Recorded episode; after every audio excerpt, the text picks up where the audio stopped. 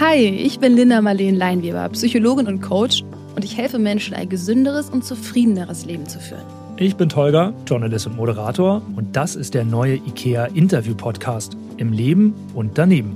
Bei uns geht es rund um das Thema Zuhause und damit ist nicht nur das Äußere, sondern auch das Innere gemeint. Ja, genau. Und da stellt sich natürlich die Frage, was lässt uns denn überhaupt zu Hause fühlen? Ist es ein Ort, ein Mensch, eine innere Stimmung? Das und noch viel mehr wollen wir herausfinden mit unseren Gästen. Psychologin und Bestsellerautorin Stefanie Stahl kommt zu uns. Sie wird hauptsächlich über das Innere zu Hause sprechen. Dominik Bloh ist zu Gast. Er hat gut zehn Jahre lang auf der Straße gelebt und musste eine ganz neue Definition von Zuhause für sich finden. Außerdem befragen wir Ex-Gangster und heute erfolgreichen Schriftsteller Maximilian Pollux.